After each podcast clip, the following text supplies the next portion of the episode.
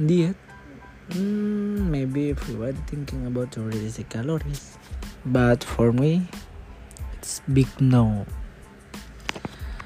Banyak mungkin teman-teman saya yang ya mereka cerita ke gue kan.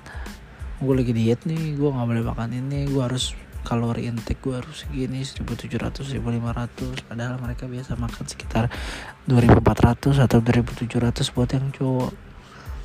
Karena mereka diet ya yang harus mereka lakukan adalah mengurangi hal itu nah anda berada di tempat yang tepat untuk mengetahui bagaimana cara makanan akan merubah hidup Anda menjadi lebih sehat. Sekali lagi, Anda berada di tempat yang tepat. Kita akan buat komunitas. Stay tune.